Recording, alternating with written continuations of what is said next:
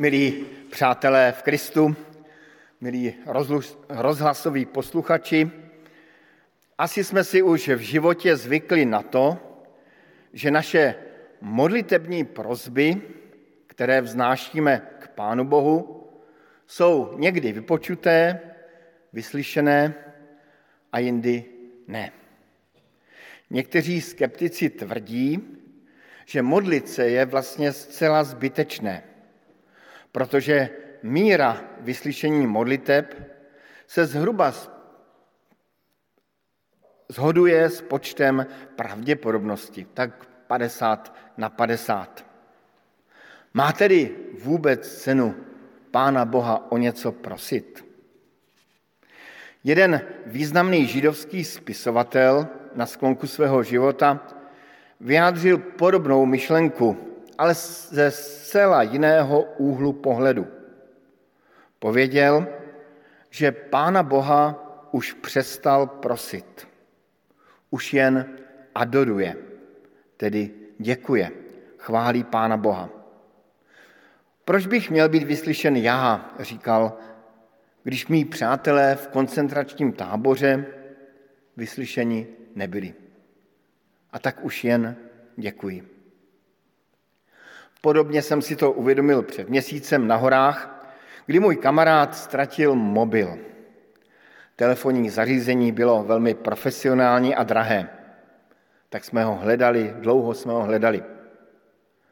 Modlil jsem se při hledání, ale v duchu jsem si říkal, není trapné modlit se za obyčejný s odpuštěním pitomý mobil, když o pár set kilometrů dál na ukrajinsko-ruské frontě lidé prosí Boha o holý život. Jak to tedy je? Moje odpověď je prostá. Má smysl se modlit. Má smysl prosit Pána Boha. Jedna kamarádka dokonce uvažovala, když mě pověděla, že Pánu Bohu může být až líto, že ho prosíme o malé věci nebo o žádné věci. Nevím, neumím se vžít do boží mysli, ale jisté je, že Pán Bůh si naší důvěry cení, protože písmo říká, že bez víry není možné se líbit Bohu. A sám Kristus nám říká, bach dokonce přikazuje, proste a bude vám dáno. Něco k těmto nastíněným otázkám nám může říci přečtený 20. žalm. Není to přímo modlitební žalm, je to žalm spíše přející, plný přání. Tedy nejsou tam takové ty prozby, takové to bušení na nebeskou bránu, ale seznam přání. Zpočátku ani neoslovuje hospodina. Hospodin je spíše v pozadí. Ale právě na něm, na Pánu Bohu, je založena naděje autora vyslovených přání. Sám osobně tento žalm rád používám právě, když někomu přeji.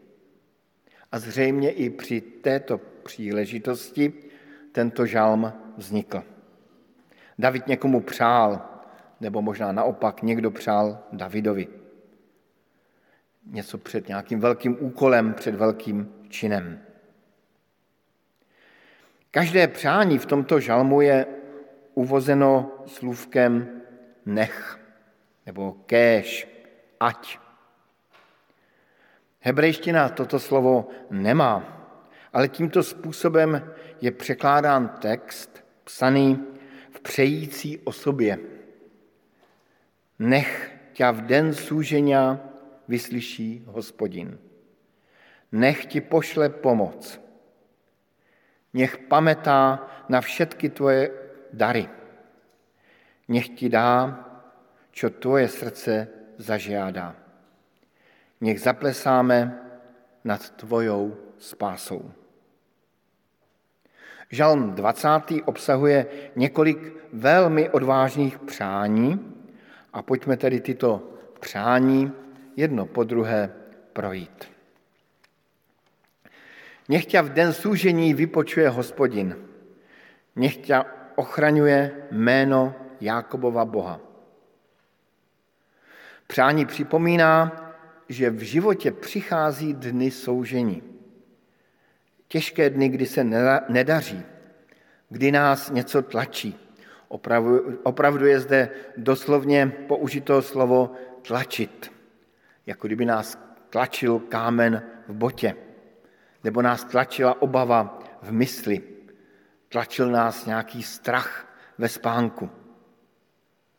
Takové dny, kdy nás něco tlačí, jsou možná stvořeny proto, abychom v nich volali k hospodinu. Abychom před hospodinem vyslovovali svá reálná přání, své touhy. A s nimi je spojené to základní přání, kterým jakoby žalmista ta přání uvozuje na úvod, aby naše touhy, prozby byly vyslyšeny. A seznam těch tužeb pokračuje dál v konkrétními přáními pomoci. Třetí verš. Nech ti pomoc pošle zo svatyně. Nech tě podoprie zo Siona. Tedy z chrámu v Jeruzalémě. Je to tedy prozba ke konkrétnímu Bohu, ne k nějakému božstvu, ne k nějakým vesmírným silám, ale prozba Boha, který byl uctíván v chrámě v Jeruzalémě, Boha Izraele. A my dnes jako křesťané dodáme Boha Otce Ježíše Krista. Možná je to připomínka toho, že před závažnými momenty, anebo i před obyčejnými momenty našeho života máme vstupovat do božího chrámu, do kostela, k modlitbě. A nebo do chrámu osobních modliteb, do chvíle soustředění kdekoliv jinde. Sám osobně jsem před mnohými závažnými, velkými rozhodnutími, ale i malými, strávil čas na modlitbách. Mám dokonce svoje údolí rozhodnutí, kterým dodnes jezdívám vlakem a kdykoliv tam jedu, tak se dívám a vzpomínám na tu chvíli, kdy jsem se modlil a hledal před Boží tváří, jakou cestu mám v životě zvolit. A nebo si vzpomínám na jedno vážné jednání, když jsem cestou potkal kostel, a tak jsem neváhal a do chladu a ticha kostela jsem vstoupil a jakoby před Pána Boha vyléval svoje srdce. Kež nám tedy Pán Bůh pošle svou pomoc ze svatyně třeba klid nebo odvahu do života a sílu jít dál. A nebo projasnění a naději do dalších dní. A nebo naopak, kež nám dá hospodin svatý nepokoj, nejistotu a otazníky v mysli ve chvíli, kdy jdeme špatnou cestou a kdy děláme špatné rozhodnutí. A ten, kdo vyslovoval ta přání, pokračuje dál a říká ve čtvrtém verši, nech se rozpametá na všetky tvoje obetné dary. Nech zo zálubou přijme tvoju spalovanou obeťu. Doslova je tam psáno, nechť vlídně přijme tvé dary.